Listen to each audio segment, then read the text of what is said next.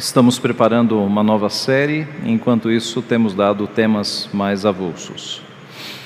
E nesta manhã nós vamos falar sobre a questão dos anjos. Ok. Tá dando para ver aí de trás, gente? Esse slide é um pouco menor. Vamos orar então.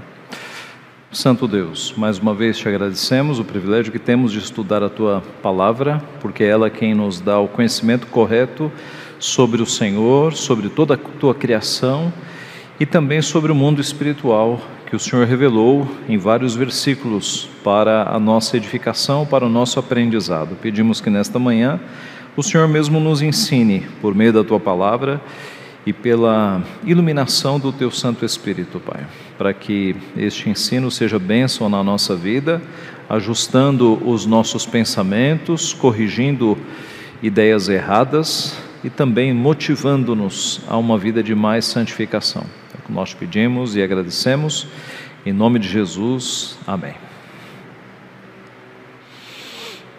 Anjos, Deus utiliza agentes sobrenaturais. A palavra anjo aparece cerca de 300 vezes na Bíblia.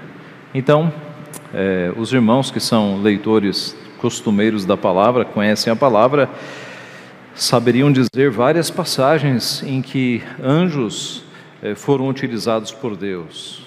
Né? Ah, os anjos eles são frequentemente citados nas Escrituras. Tanto no hebraico quanto no grego, anjo significa mensageiro. Então, é literalmente mensageiro. Então, anjo é mensageiro literalmente. Outros termos para anjo são filhos de Deus, santos, espíritos, sentinelas, tronos, soberanias, poderes, autoridades e governos. E pelas referências bíblicas ali, você percebe que estes títulos, eles aparecem tanto no Antigo quanto no Novo Testamento. Tá? São, são seres criados por Deus, ali no início de todas as coisas. Você se lembra de que no Éden aparece um anjo. Que anjo que aparece no Éden?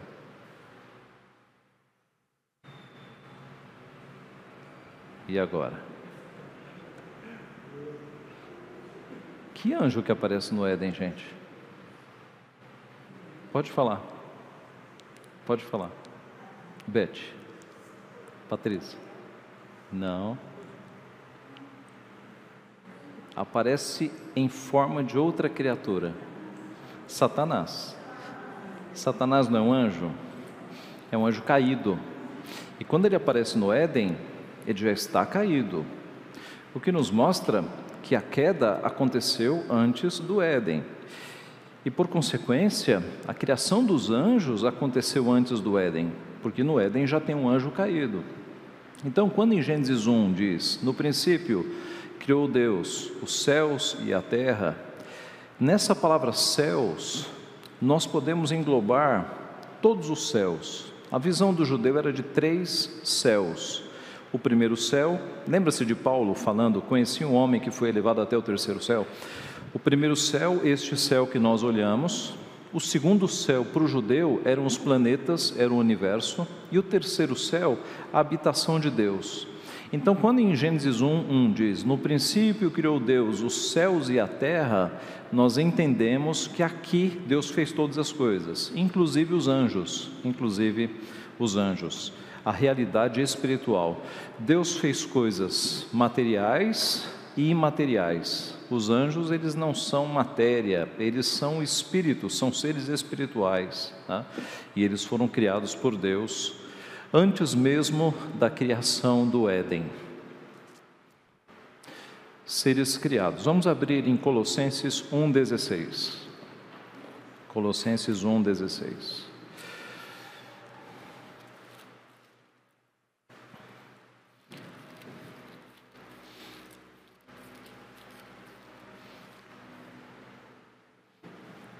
Diz assim, o, o 15, né, o 15 e 16. Este, falando de Cristo, é a imagem do Deus invisível, o primogênito de toda a criação, pois nele foram criadas todas as coisas, nos céus e sobre a terra, as visíveis e as invisíveis, sejam tronos, sejam soberanias, quer principados, quer potestades, tudo foi criado por meio dele e para ele. Então, aqui entram os anjos, que são seres espirituais, foram seres criados por Deus. Inclusive os anjos caídos. Os anjos caídos foram criados santos, em algum momento antes da criação do mundo eles caíram e se tornaram adversários, demônios, né? mas foram criados como anjos. Isso é importante nós destacarmos porque no meio evangélico há uma compreensão quase que inconsciente de que você tem o Deus do bem e o Deus do mal, como que se Satanás fosse um Deus do mal, como que se ele fosse uma força é, do mesmo nível de potência, só que do mal. Só que isso é altamente errado e equivocado. Não há essa, essa esse equilíbrio de forças entre bem e mal. O que há é o seguinte: Deus é o Criador de todas as coisas, Deus é o supremo bem, Deus é a verdade absoluta, e abaixo de Deus é que estão os anjos. Então Satanás não é um Deus, Satanás é um anjo, é um anjo caído, é um anjo com muito menos poder do que Deus, porque ele é uma criatura criada. Deus não é criado, Deus é autoexistente. Tá?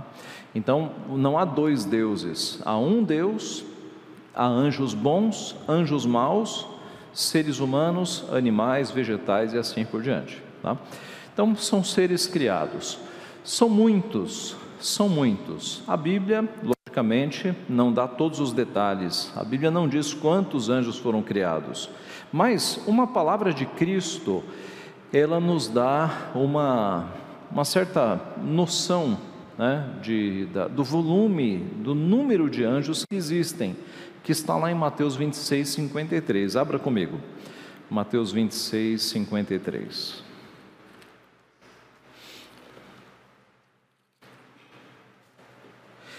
Mateus 26, 53. O contexto aqui é Jesus sendo preso. Na verdade, Judas havia traído Jesus a esta altura a guarda foi para pegar Jesus, havia uma combinação ali de Judas. Judas disse: Aquele que eu beijar a face é ele. Estava escuro, os homens se pareciam, então era preciso que Judas indicasse quem era Cristo. Judas faz isso, Pedro puxa a sua espada, golpeia o servo do sumo sacerdote, cortando-lhe a orelha. É, aqui é, o texto não diz como é que Pedro cortou a orelha. Muitos entendem, e eu acho até bastante lógico, que Pedro tenha feito este, este gesto, né, de arrancar a orelha. Porque a chance de alguém com uma espada atingir a pessoa para cortar só a orelha sem ferir o ombro é bem difícil. Né? Então, tudo indica que era o gesto próprio de que só passando por cima de mim. Não sei, o texto não fala. O ponto é que Pedro arranca a orelha deste servo e, na sequência, é repreendido por Cristo. Cristo diz, verso 52: Então Jesus lhe disse: Embainha tua espada, pois todos os que lançam mão da espada, a espada perecerão. Acaso pensas agora? Que não posso rogar a meu Pai, e ele me mandaria neste momento mais de doze legiões de anjos, Jesus está usando a linguagem militar, a linguagem dos romanos, de legiões de soldados, tá? Quanto é que era uma legião? Uma legião equivalia a seis mil homens. Uma legião de soldados romanos era de seis mil homens. Então Jesus fala: Pedro, você acha que se eu não rogasse ao meu Pai, ele não enviaria agora doze legiões de anjos? Fazendo as contas, nós podemos pensar aqui em 72 mil anjos. Pode existir muito mais do que isso. mas veja que por aqui já não são poucos. Tá? Você tem aí exércitos e exércitos de anjos. Há alguns textos bíblicos que mostram isso, né? É, uma legião de anjos, um exército de anjos. Em Apocalipse 5:11, nós também temos um texto que aponta nesse sentido. Apocalipse 5:11. Sim.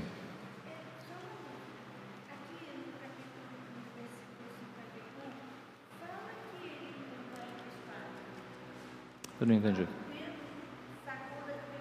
Sacou a espada. Hum?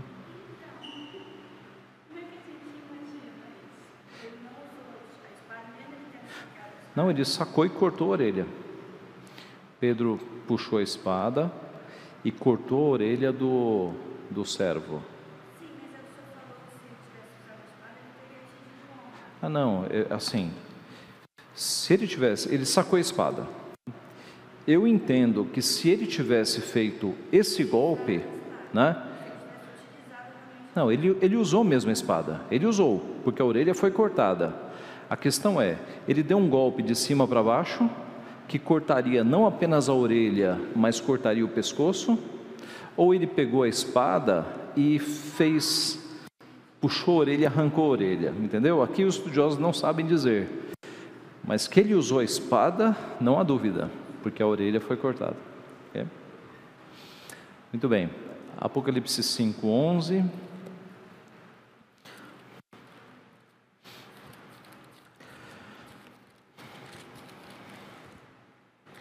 Apocalipse 5:11 diz assim: Vi e ouvi uma voz de muitos anjos ao redor do trono, dos seres viventes e dos anciãos, cujo número era de milhões de milhões e milhares de milhares, proclamando em grande voz: Digno é o Cordeiro que foi morto de receber o poder, a riqueza, a sabedoria e força, e honra e glória e louvor.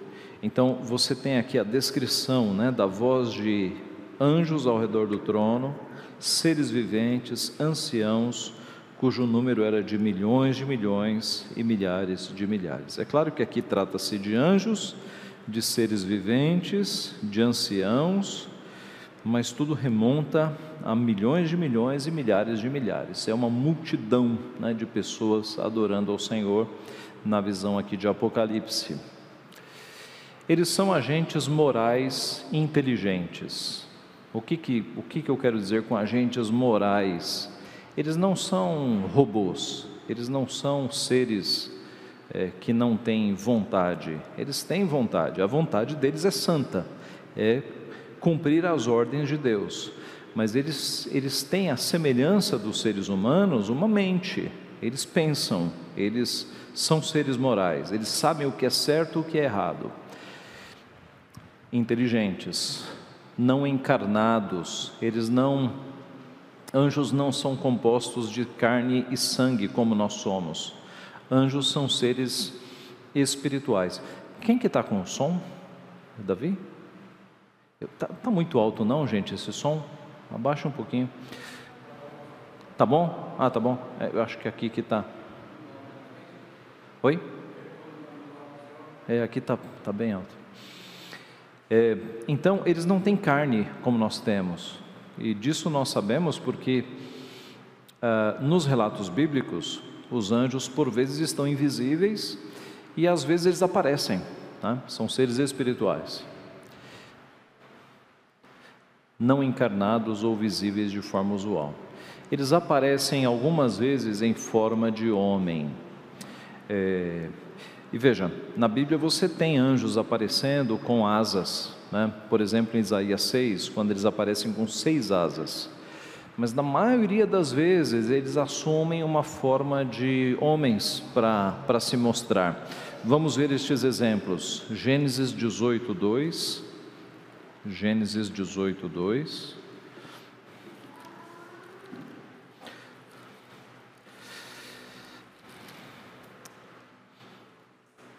Quando Deus, em forma de anjo, acompanhado de dois anjos, aparecem a Abraão. Gênesis 18, 2. Levantou ele os olhos, olhou, e eis três homens de pé em frente dele. Vendo-os, correu da porta da tenda ao seu encontro, prostrou-se em terra. Então, aqui é um exemplo de que o próprio Deus assumiu uma forma humana, acompanhado de dois anjos que assumiram forma humana. Abraão olhou e não viu três anjos, ele viu três homens. Estes três estavam em forma humana e um deles era o próprio Deus. Você se lembra da conversa que ele vai ter mais adiante, quando Abraão fala de Sodoma e Gomorra? Lembra-se? E ele fala: Senhor, se tiverem ali 50 justos. Aí o anjo, ele responde, é, o anjo responde fazendo uh, entender claramente que é o próprio Deus que está respondendo. Tá? Veja também João 20, 12 e 15. João 20, 12 e 15.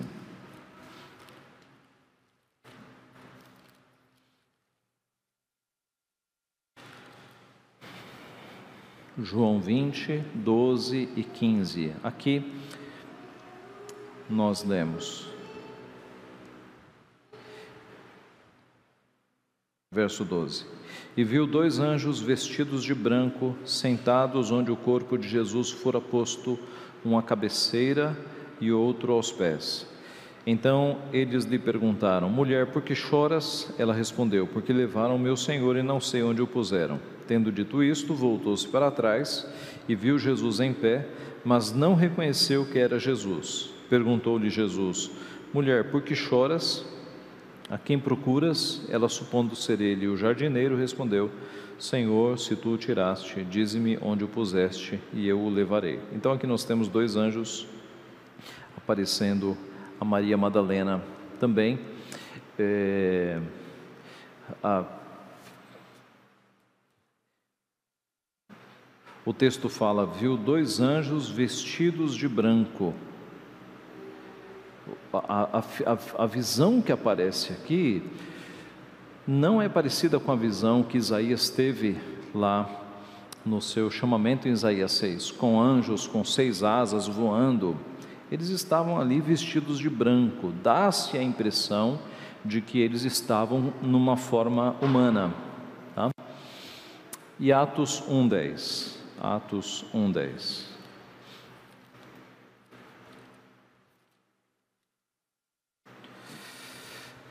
Atos 1,10.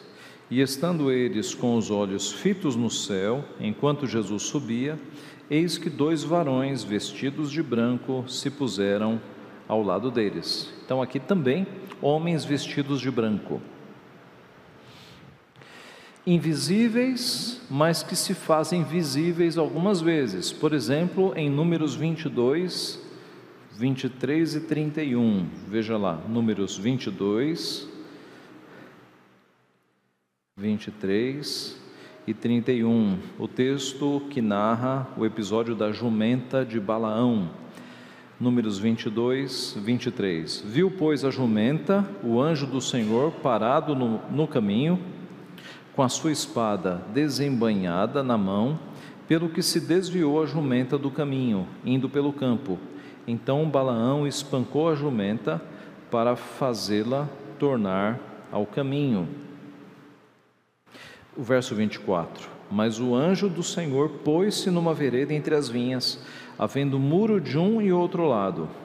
Vendo, pois, a jumenta, o anjo do Senhor cozeu-se contra o muro e comprimiu contra este o pé de Balaão, por isso tornou a espancá-la. Então o anjo do Senhor passou mais adiante e pôs-se num lugar estreito, onde não havia caminho para se desviar nem para a direita nem para a esquerda. Vendo a jumenta, o anjo do Senhor deixou-se cair debaixo de Balaão. Acendeu-se a ira de Balaão e espancou a jumenta com a vara. Então o Senhor fez falar a jumenta, a qual disse a Balaão: Que te fiz eu, que me espancaste já três vezes? Respondeu Balaão à jumenta: Porque zombaste de mim, tivera eu uma espada na mão e agora te mataria. Replicou-lhe a jumenta, replicou a jumenta a Balaão: Porventura não sou a tua jumenta, em que toda a tua vida cavalgaste até hoje? Acaso, acaso tem sido o meu costume fazer assim contigo? Ele respondeu: Não. Então o Senhor abriu os olhos a Balaão. Ele viu o anjo do Senhor que estava no caminho, com a sua espada desembainhada na mão, pelo que inclinou a cabeça e prostrou-se com o rosto em terra. Então veja, aqui anjos são invisíveis, mas Deus permitiu que a jumenta visse o anjo. A jumenta estava vendo, vendo o anjo. Balaão não estava vendo, até o momento em que Deus abriu os olhos de Balaão e Balaão viu finalmente o anjo. Então, porque os anjos são seres espirituais, eles têm essa possibilidade de se tornarem visíveis de acordo com a ordem de Deus. O mesmo ocorre em 2 Reis 6,17. 2 Reis 6,17.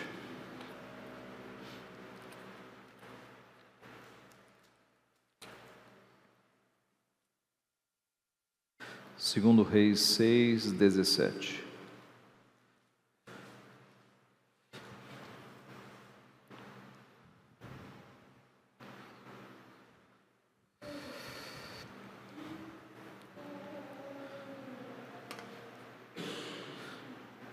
verdade, não é esse o texto.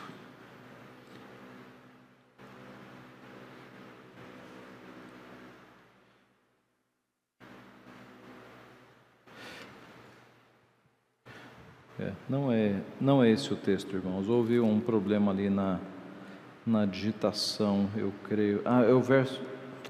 Perdão, é, é, eu é que não estou vendo aqui, é o verso 17 mesmo. Eu estava olhando para o 19, é o 17.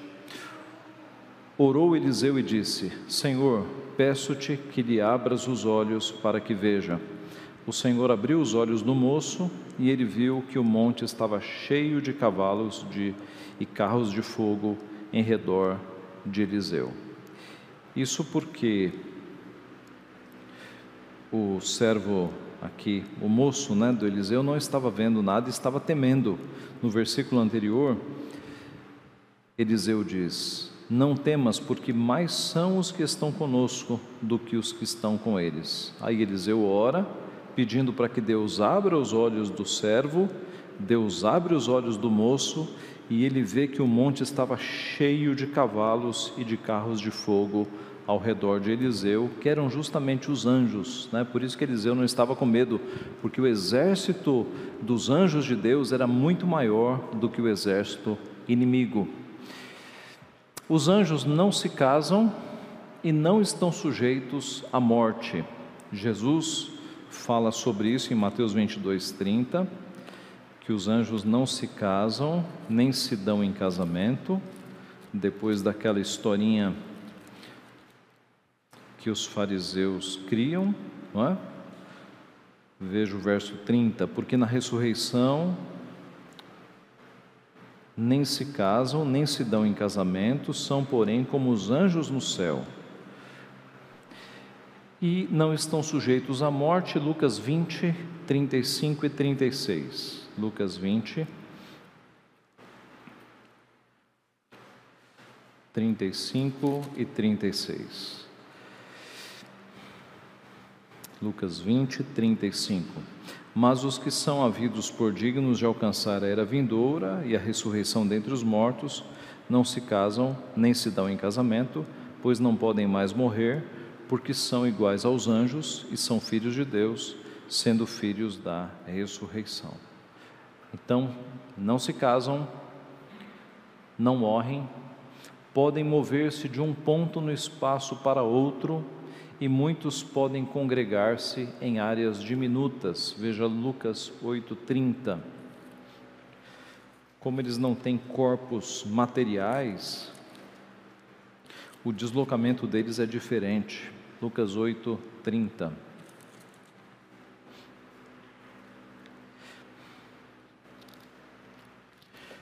Perguntou-lhe Jesus: Qual é o teu nome? Respondeu ele: Legião porque tinham entrado nele muitos demônios.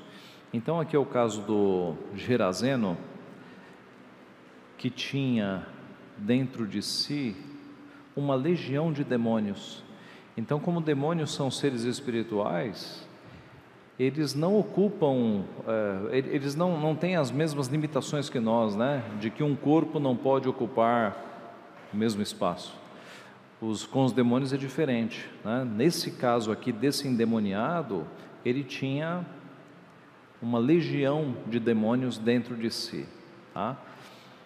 É, você vê que de, endemoniados na Bíblia acabam tendo uma força absurda né, de, de quebrar correntes, cadeias, e é o caso aqui. Eles foram postos sob provação e alguns deles caíram em pecado. Veja 2 Pedro 2,4. 2 Pedro 2,4.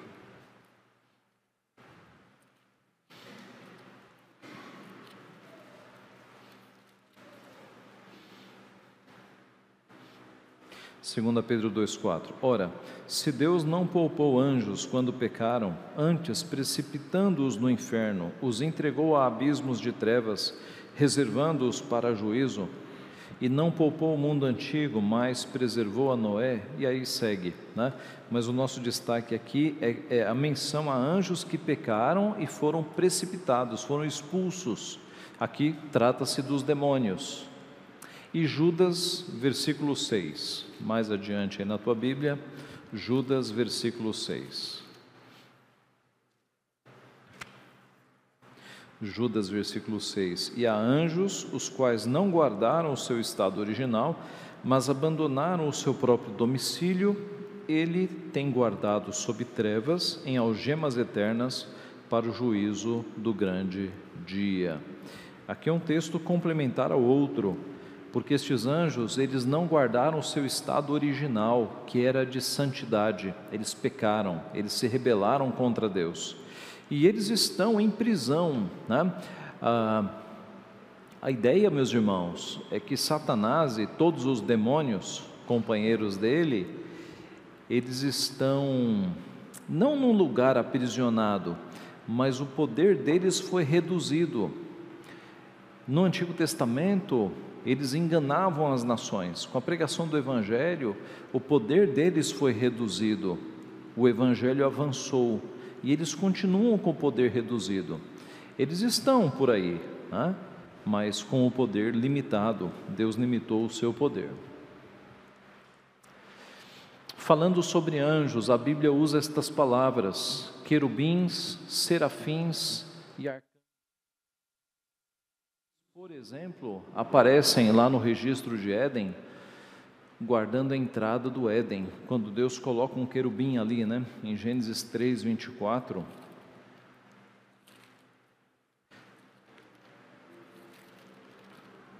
Gênesis 3, 24. Expulso o homem, colocou querubins ao oriente do jardim do Éden e o refugir de uma espada que se revolvia para guardar o caminho da árvore da vida. Então você tem aqui querubins. O que, que seriam os querubins, os serafins, os arcanjos? A Bíblia não é clara sobre essas divisões. Você vai encontrar no meio evangélico muitas explicações e desenhos e hierarquias. A Bíblia não, não traz essas explicações. Nós entendemos que que deve haver algum tipo de hierarquia de anjos mais próximos, né? porque os querubins eles aparecem algumas vezes com muita proximidade de Deus, serafins, né? arcanjo, arcanjo, a raiz da palavra dá a ideia de um anjo principal, como se fosse um chefe sobre outros anjos. Então, não dá para aprofundar muito, né? a gente tem pouco detalhamento nesse sentido. Sim, dona Margarete.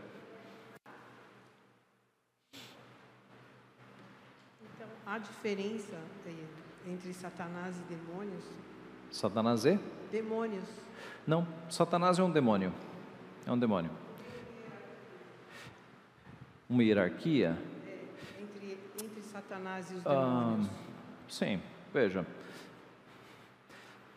Ah, a Bíblia não costuma dar nome aos demônios, dá nome a Satanás. Tá? Satanás é um demônio dá-se a impressão de que ele seja o chefe dos demônios, dá-se essa impressão. Mas a Bíblia não a Bíblia não não define, não dá muitos detalhes, mas dá-se essa impressão. Mas ele, em termos de força e poder, eu não diria que Satanás tem mais força do que um outro demônio, porque a Bíblia não faz essa essa classificação. Né? Então, ah, eu diria isso: os demônios têm, têm igual poder. Sim, Heloísa. É como se Satanás estivesse sendo nominado que nem Adão e Eva para a humanidade, assim. Tipo, Satanás, e aí tem os demônios, e assim, que nem Deus falou, fez Deus o homem, mas não falou assim, criou a humanidade, tudo, mas denominou. Deu para entender? Olha, é, não, Satanás ele, ele é de fato um, um demônio, né? individual de nome Satanás, assim como os outros demônios têm os seus nomes. Ah, o que dá para dizer é que Satanás foi um líder entre eles, né? Nessa rebelião que ocorreu, que a Bíblia não detalha também, você não tem um versículo, um texto para falar da rebelião. Alguns textos falam de que houve uma rebelião, de que Satanás ele ele ele quis ser como Deus, né? Ele se exaltou como se querendo ser Deus. E Satanás foi o, digamos, o, o líder desta rebelião.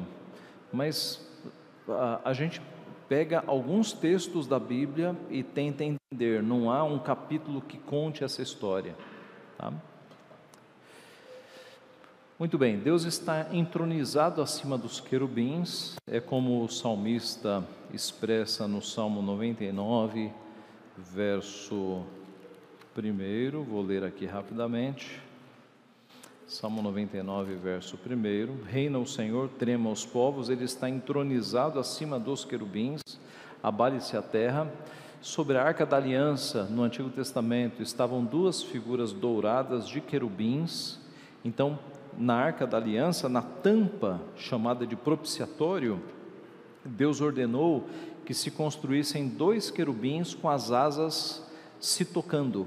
Né? Então, na tampa da arca da aliança, você tinha esta, essa escultura né, de ouro com dois querubins com as asas se tocando ali. Serafins são mencionados apenas em Isaías 6, de 2 a 7. Como eu já mencionei, na visão de Isaías, quando estes anjos, chamados serafins, aparecem com seis asas, né? Veja lá, Isaías capítulo 6, versos 2 a 7. Serafins estavam sobre, por cima dele, cada um tinha seis asas, com duas cobria o rosto, com duas cobria os seus pés, com duas voava, e clamavam uns para os outros, dizendo: Santo, Santo, Santo é o Senhor dos exércitos, toda a terra está cheia da sua glória. As bases do limiar se moveram, a voz do que clamava, a casa se encheu de fumaça. Então disse eu: Ai de mim, estou perdido, porque sou homem de lábios impuros, habito no meio de um povo de impuros lábios, e os meus olhos viram o Rei, o Senhor dos exércitos. Então um dos serafins voou para mim, trazendo na mão uma brasa viva que tirara do altar com uma tenaz. Então serafins só aparecem aqui em Isaías 6. É por isso que é difícil você construir toda uma hierarquia relacionada a anjos, porque faltam detalhes. Deus não revelou. Pode existir uma grande hierarquia, mas Deus não revelou. E se Deus não revelou, é porque isso não é importante nós sabermos. Né? E os arcanjos? Miguel é mencionado por nome na Bíblia várias vezes. Vamos ver os textos. Judas 9, lá no final da Bíblia. Judas 9. Contudo, o arcanjo Miguel, quando contendia com o diabo e disputava a respeito do corpo de Moisés, não se atreveu a proferir juízo infamatório contra ele, pelo contrário, disse: O Senhor te repreenda. Então aqui é Miguel é chamado de arcanjo, né? E como eu falei, Arcanjo, na raiz da palavra, dá-se a entender um anjo principal, talvez um chefe sobre outros anjos, né? por causa da palavra arcanjo, anjo principal, de arque, do grego. Em Daniel também aparece Miguel, Daniel 10, 13. Daniel 10, 13.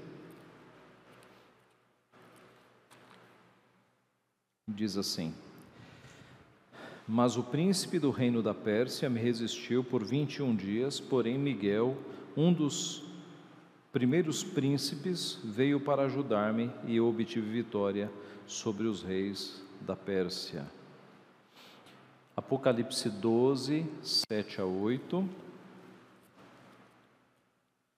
Apocalipse 12, 7 a 8.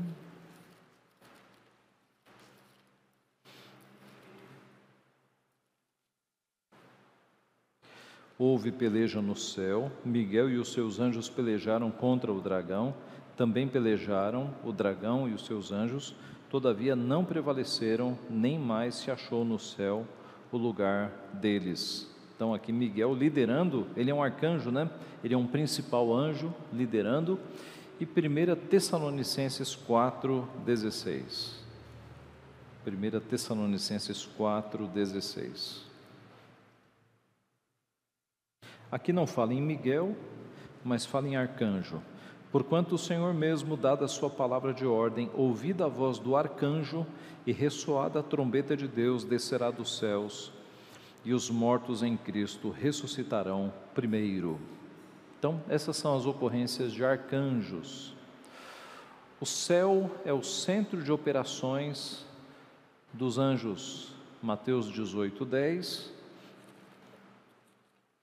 Mateus 18, 10.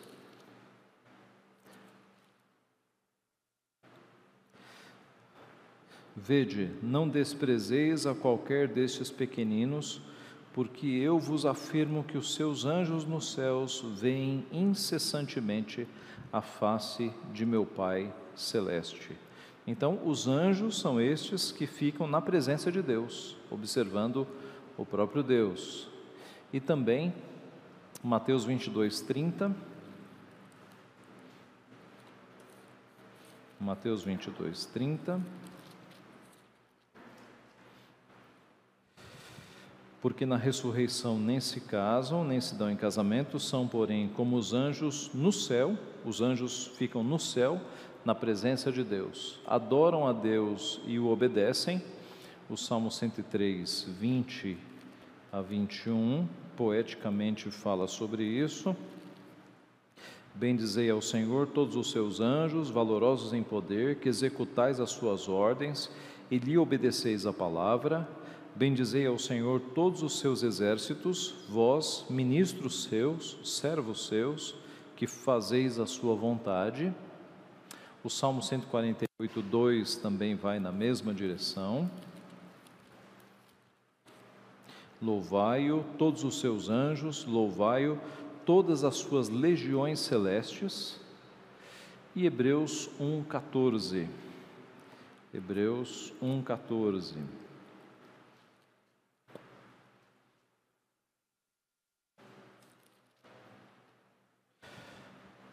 Não são todos eles espíritos ministradores enviados para serviço a favor dos que hão de herdar a salvação? Quer dizer, os anjos são enviados para o nosso benefício. Nós somos os que vão herdar a salvação. Os anjos são servos de Deus em nosso serviço. Os anjos guardam os crentes. Veja o Salmo 34, 7. Salmo 34, 7. Os anjos guardam os crentes. O anjo do Senhor acampa-se ao redor dos que o temem e os livra. E também o Salmo 91, 11.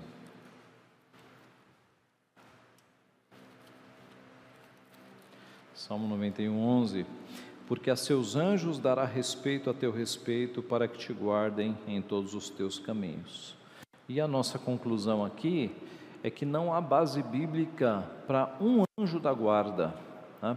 Esse é um conceito uh, romanista, eu creio, que diz que cada pessoa tem um anjo da guarda, que quando você nasce, um anjo é, é colocado à tua disposição e esse anjo vai acompanhar você durante toda a tua vida. Não há base bíblica para isso. Tá? A base bíblica para dizer o quê? Que Deus tem anjos que nos guardam. Não só um anjo, mas os anjos de Deus. Eles são usados por Deus para nos guardar.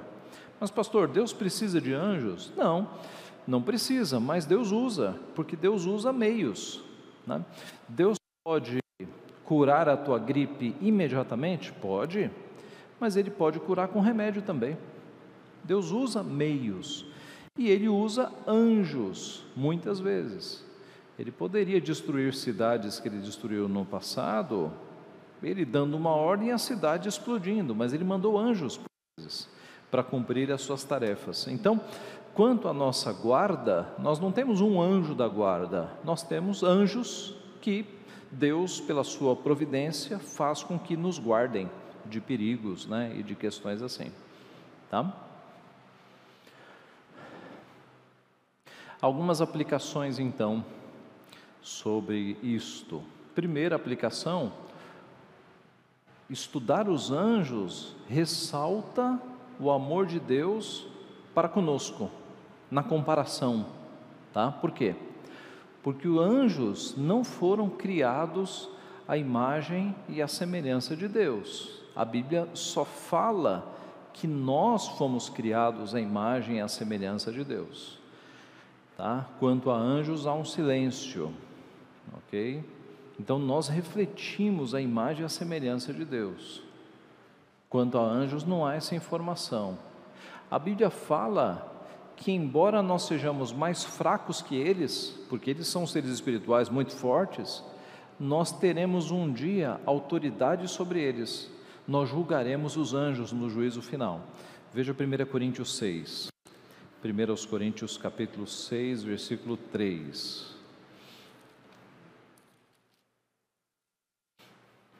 Primeiros Coríntios 6, 3.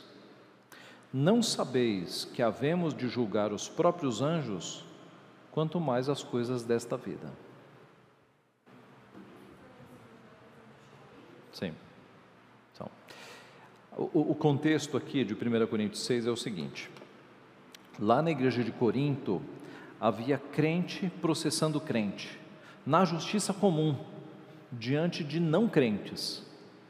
E aí Paulo começa, nesse trecho da carta, ele fala: aventura-se ou ousa, como é que vocês ousam, tendo questão contra um irmão, levar este irmão diante de um tribunal secular, de um tribunal civil?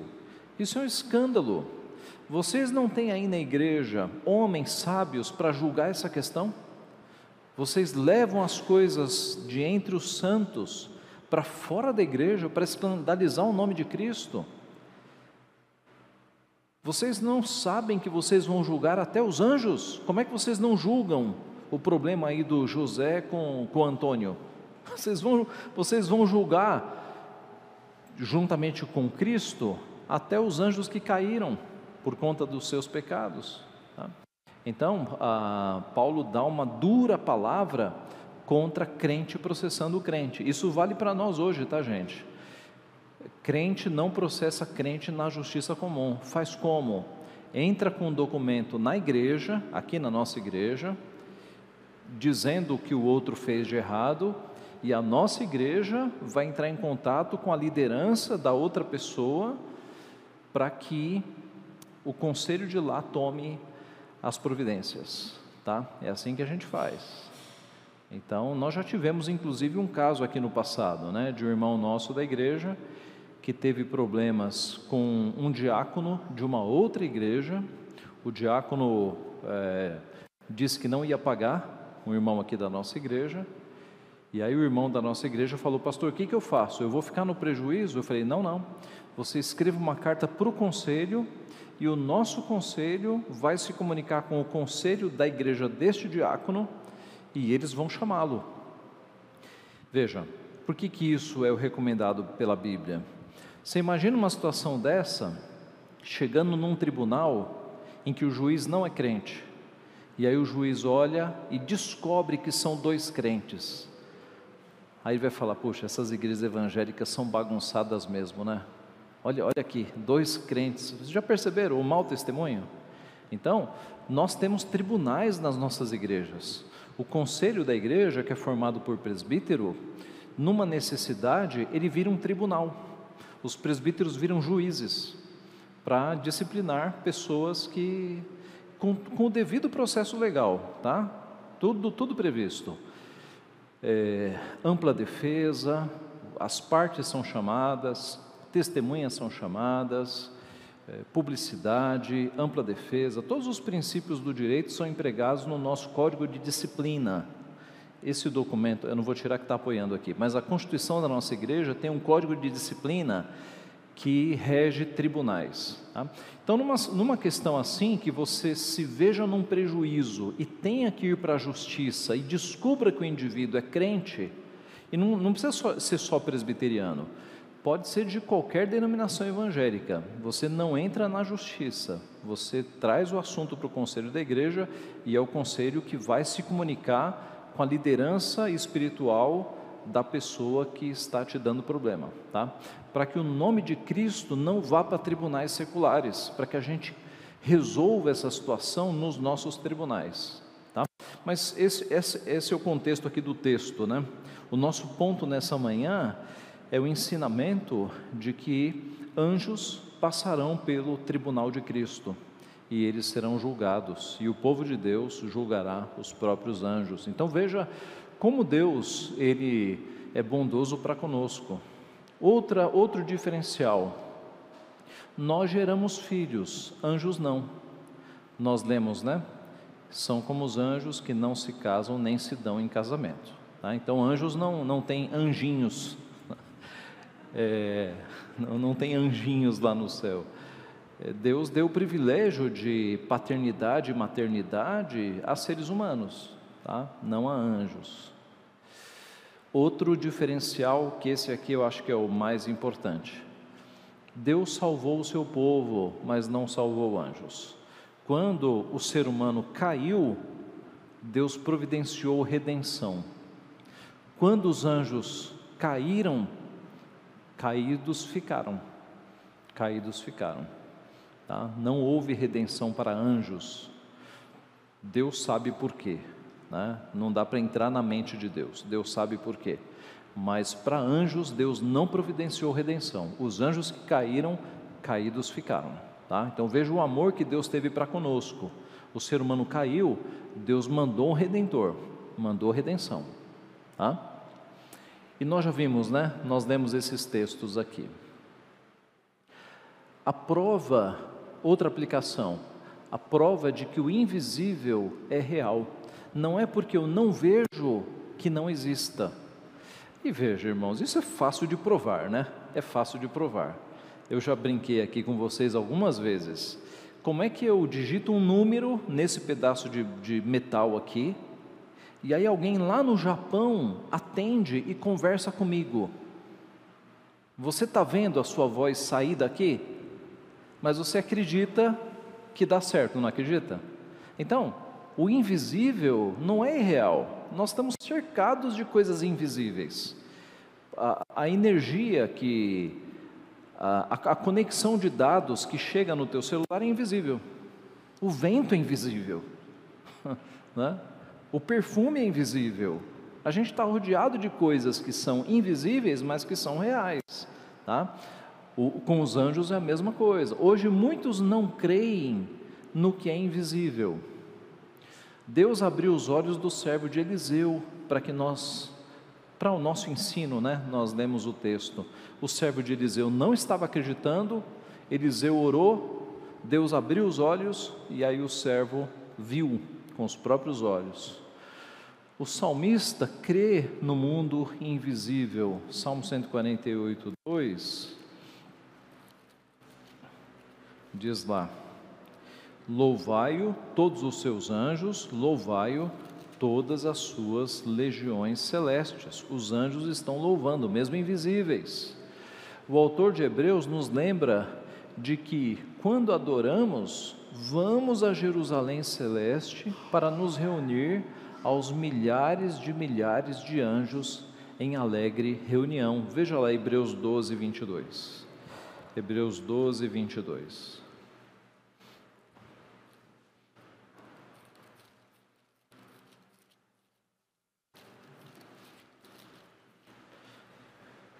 Hebreus 12, 22.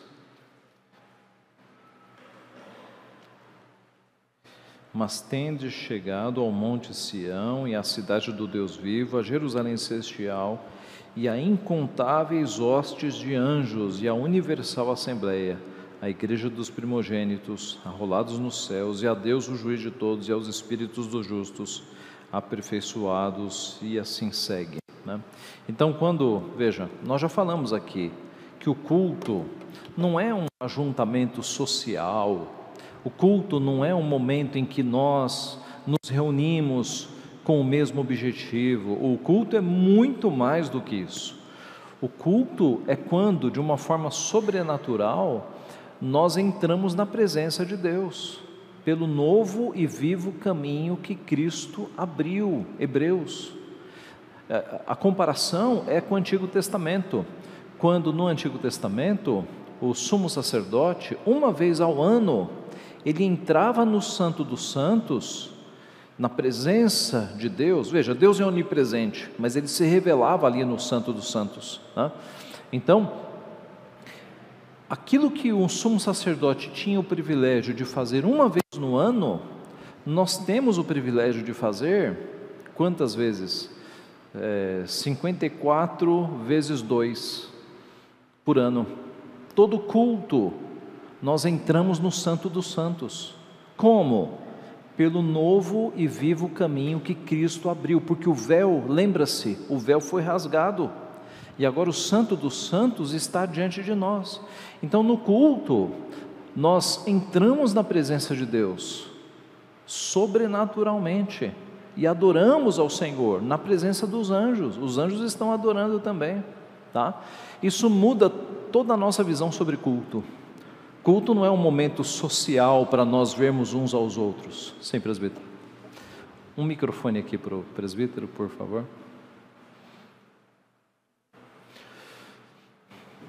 Aproveitando essa ocasião e essa explicação corretíssima que o senhor está dando, e nós não entramos na presença do, de Deus, no Santo dos Santos, pela televisão, somente quando nós estamos presentes aqui com os irmãos, uh, em culto, numa família, num corpo só de Cristo. Bem lembrado, bem lembrado.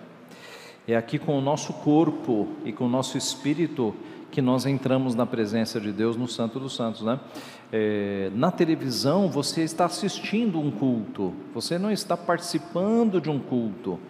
Culto é quando todos os irmãos aqui estão juntos, cada um ouvindo as vozes dos outros, louvando ao Senhor, orando, né? Na televisão nós apenas assistimos. Então, a nossa palavra é para que você é, não assista cultos, mas venha para a igreja para cultuar. Tá? Muito bem, mais uma aplicação. Os anjos são exemplos para nós. Jesus nos ensinou a orar: seja feita a tua vontade, assim na terra como no céu. No céu, a vontade de Deus é feita pelos anjos imediatamente, com alegria e sem qualquer questionamento. Devemos orar todos os dias para que a nossa obediência e a obediência dos outros irmãos seja igual à dos anjos no céu. É isso que nós pedimos quando nós oramos: seja feita a tua vontade, assim na terra como no céu. Senhor, que assim como a tua vontade é feita nos céus pelos anjos, imediatamente, com alegria, que, se, que assim se cumpra também na terra e especificamente na minha vida. Em outras palavras, que eu seja tão obediente como os anjos o são. Percebe? Você consegue imaginar um anjo dizendo assim para Deus: Ah, Deus, não sei, talvez amanhã, daqui a pouco, espera um pouquinho? o anjo obedece na hora, na hora. Então, anjos são exemplos de obediência para nós, para nós obedecermos a Deus. Quando Deus nos mandar fazer algo, e Ele já mandou, né? Nós já temos tudo que Ele nos mandou, nós vamos e fazemos. Tá?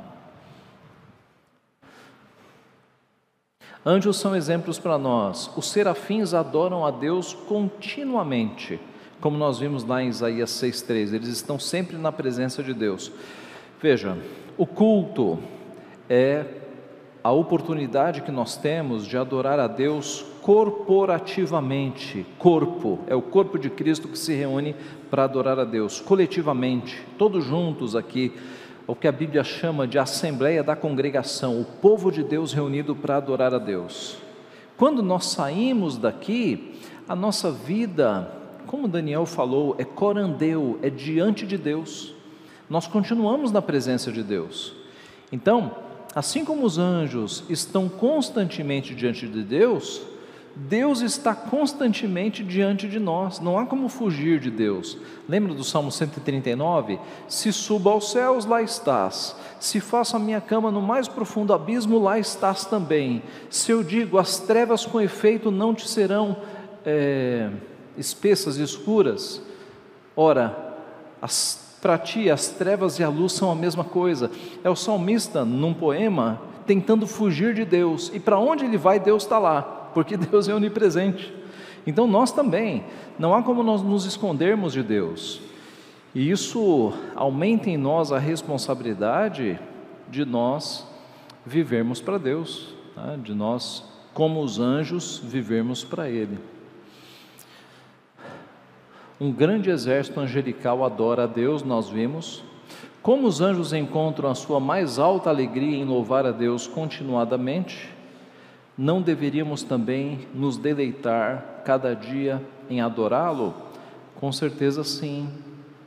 Nós temos um gosto do que adorar a Deus quando na igreja nós louvamos, cantamos hinos, cantamos cânticos, nós temos um, uma amostra do que nós teremos num nível de perfeição sem pecado na glória. Tá? E nós podemos aumentar isso, louvando a Deus durante o nosso dia, culto doméstico, participando de todas as programações. E aqui nós terminamos, irmãos. Eu não mencionei, há um outro anjo que aparece na Bíblia com nome, que é Gabriel, né? Gabriel aparece ali anunciando o nascimento do nosso Senhor Jesus. É, e, ele, e ele tem uma importante missão ali que ele cumpre. Então, meus irmãos, como eu falei no começo, a Bíblia não dá muitos detalhes, mas de... o que a Bíblia revela sobre anjos já serve para algumas aplicações, né? para que nós sejamos obedientes, para que nós adoremos a Deus, para que percebamos o amor de Deus para conosco, porque Deus fez por nós mais do que fez pelos anjos, então isso deve encher o nosso coração de gratidão. E esse estudo é importante também para que nós tiremos da cabeça conceitos errados, conceitos que não são bíblicos, né? Hoje fala-se muita besteira sobre anjos, muita coisa errada.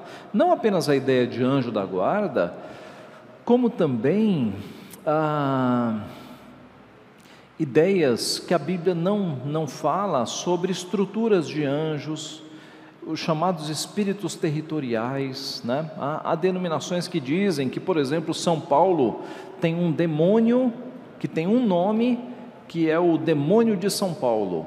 E aí, para você criar igrejas em São Paulo, você tem que sair repreendendo o demônio do bairro. Então, antes de você criar uma igreja no bairro, você tem que fazer ali uma sessão no bairro para expulsar o demônio. Então, há umas bizarrices no meio evangélico, assim, muito horríveis, né? Eu me lembro de uns anos, uns bons anos atrás, uma igreja, se eu não me engano, foi em Belo Horizonte. Eles alugaram um helicóptero, levaram óleo lá para cima e saíram derramando óleo na cidade de Belo Horizonte, que era para é, expulsar os demônios. Tá? Ungindo a cidade. Então, são umas bizarrices que a gente vê no meio evangélico que não tem base bíblica, irmãos. A gente tem que ficar com a Bíblia. E vale o lema de João Calvino. João Calvino dizia assim: onde a Bíblia cala, nós nos calamos. Se Deus não quis revelar, a gente não vai perguntar. Né? Se Deus parou de ensinar, a gente para de querer aprender, é porque não é para nós. Então, o nosso pensamento tem que estar cativo às Escrituras. A gente não pode crer em coisas que nos dizem sem base bíblica. E uma dica é a seguinte: quando o ensino for assim, meio diferente, peça a base bíblica. Irmão, onde é que diz isso na Bíblia? Me mostra. Porque aí acaba a conversa.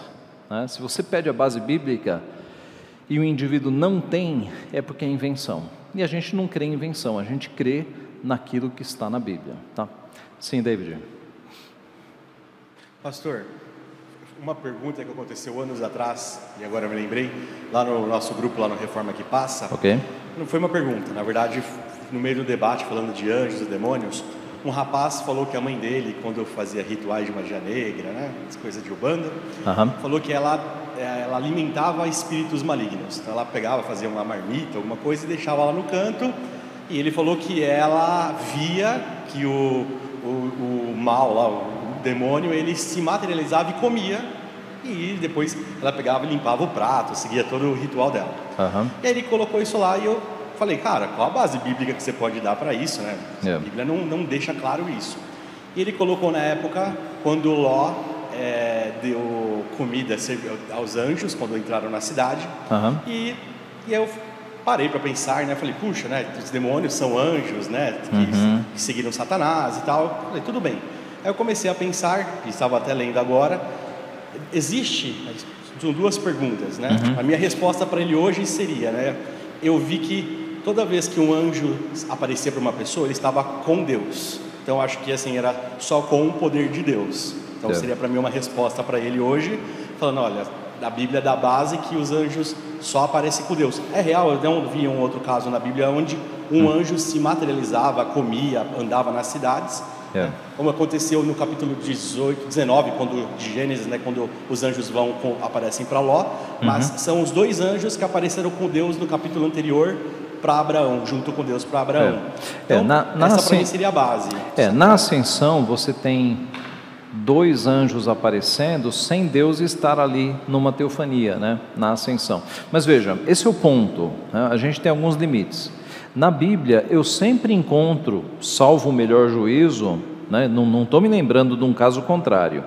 Você sempre encontra anjos bons, não demônios, anjos bons assumindo alguma forma de homens.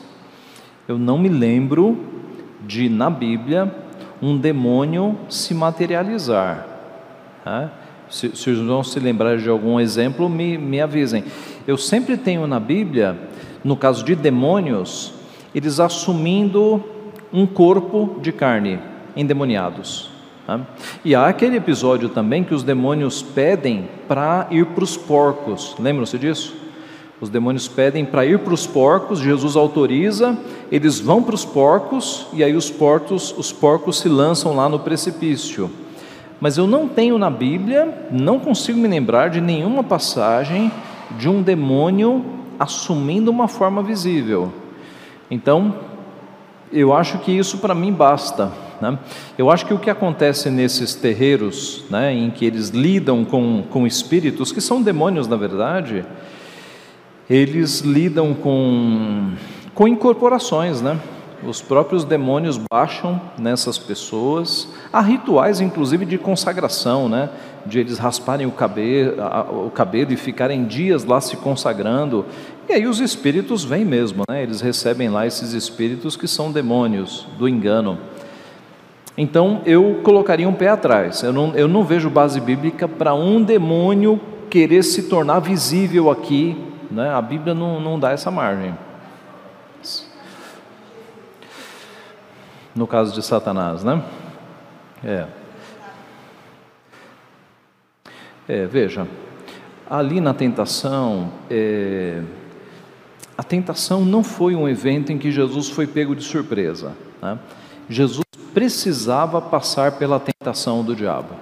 De fato, o diabo que no Éden aparece no formato de serpente, na tentação de Jesus, ele se faz visível.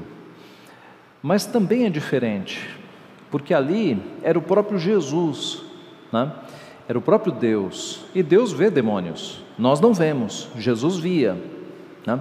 Tanto é que quando Jesus chegava num, por exemplo, num mudo e num cego, estava todo mundo dizendo: é cego, é mudo, é lunático. Jesus identificava o demônio na hora, sai, percebe? Jesus, sendo Deus, ele consegue identificar demônios, nós não. Então, no caso ali de Satanás, diz que o Espírito de Deus levou Jesus para ser tentado. Né? Assim como Adão passou pela prova de, do Éden, né? em que não houve jejum e ele foi provado e caiu, Jesus passou pela prova parecida com Éden, mas muito pior, porque ele estava em jejum de 40 dias, estava sozinho, não havia árvores frutíferas, e ele foi submetido à mesma prova, muito mais intensa. Mas o meu ponto é o seguinte: é, Satanás não surgiu no meio do caminho, o Espírito Santo levou Jesus para ser tentado. Sim, presbítero Marcos. Só, digamos, com, no, no caminho né, da, dessa questão de Satanás ali na tentação de Jesus, não me parece que o texto faz qualquer descrição de forma, né?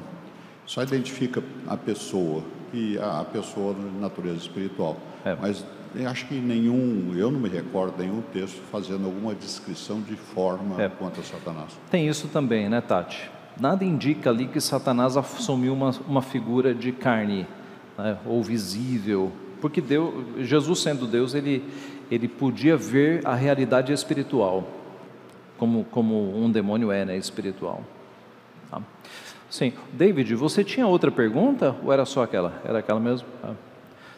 Então, irmãos, no meio evangélico a gente ouve muita coisa. Né?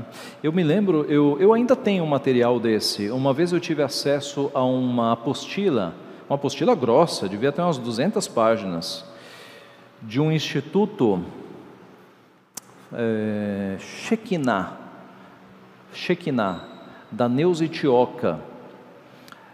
É, e na, na, na primeira página dizia o seguinte: algo assim, é, esse conteúdo não deve ser repassado para outras pessoas, e ele foi obtido diretamente com os demônios.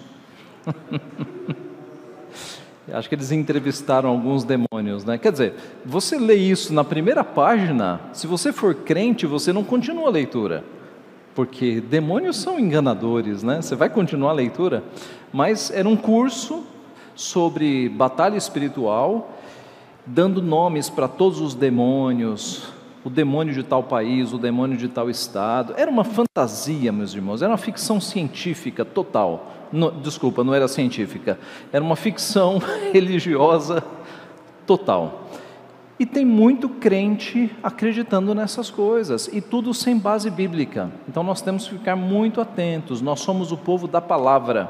Né? Se está na Bíblia, nós cremos, se não está, é ficção, nós não cremos. Ok? Mais alguma pergunta? Ah, então, a questão do homem julgar os anjos, é, é usada uma palavra diferente no original, não sei, porque eu fico sempre pensando, é um julgamento sem pena, né? É um julgamento, é, é uma avaliação? Boa pergunta, boa pergunta. É o seguinte, é, é, na verdade, essa é a nossa pergunta. Se os anjos caídos já estão condenados, por que, que eles serão julgados? Veja, o mesmo vale para as pessoas sem Cristo que já morreram, que já estão no inferno. Se elas já estão no inferno, por que elas serão julgadas? A analogia que a gente pode fazer é a seguinte: um indivíduo é preso em flagrante vai ser preso, está na cela, aguardando o julgamento. É o caso do pessoal que morreu sem Cristo antes do julgamento. Eles já estão sofrendo pena. No julgamento final, a, a pena final será estabelecida. E aí, oi? aí eles serão condenados definitivamente. Tá? Então, tanto o inferno para quem não tem Cristo, como céu para quem já tem Cristo, no momento da história, é um estágio intermediário. Intermediário por quê?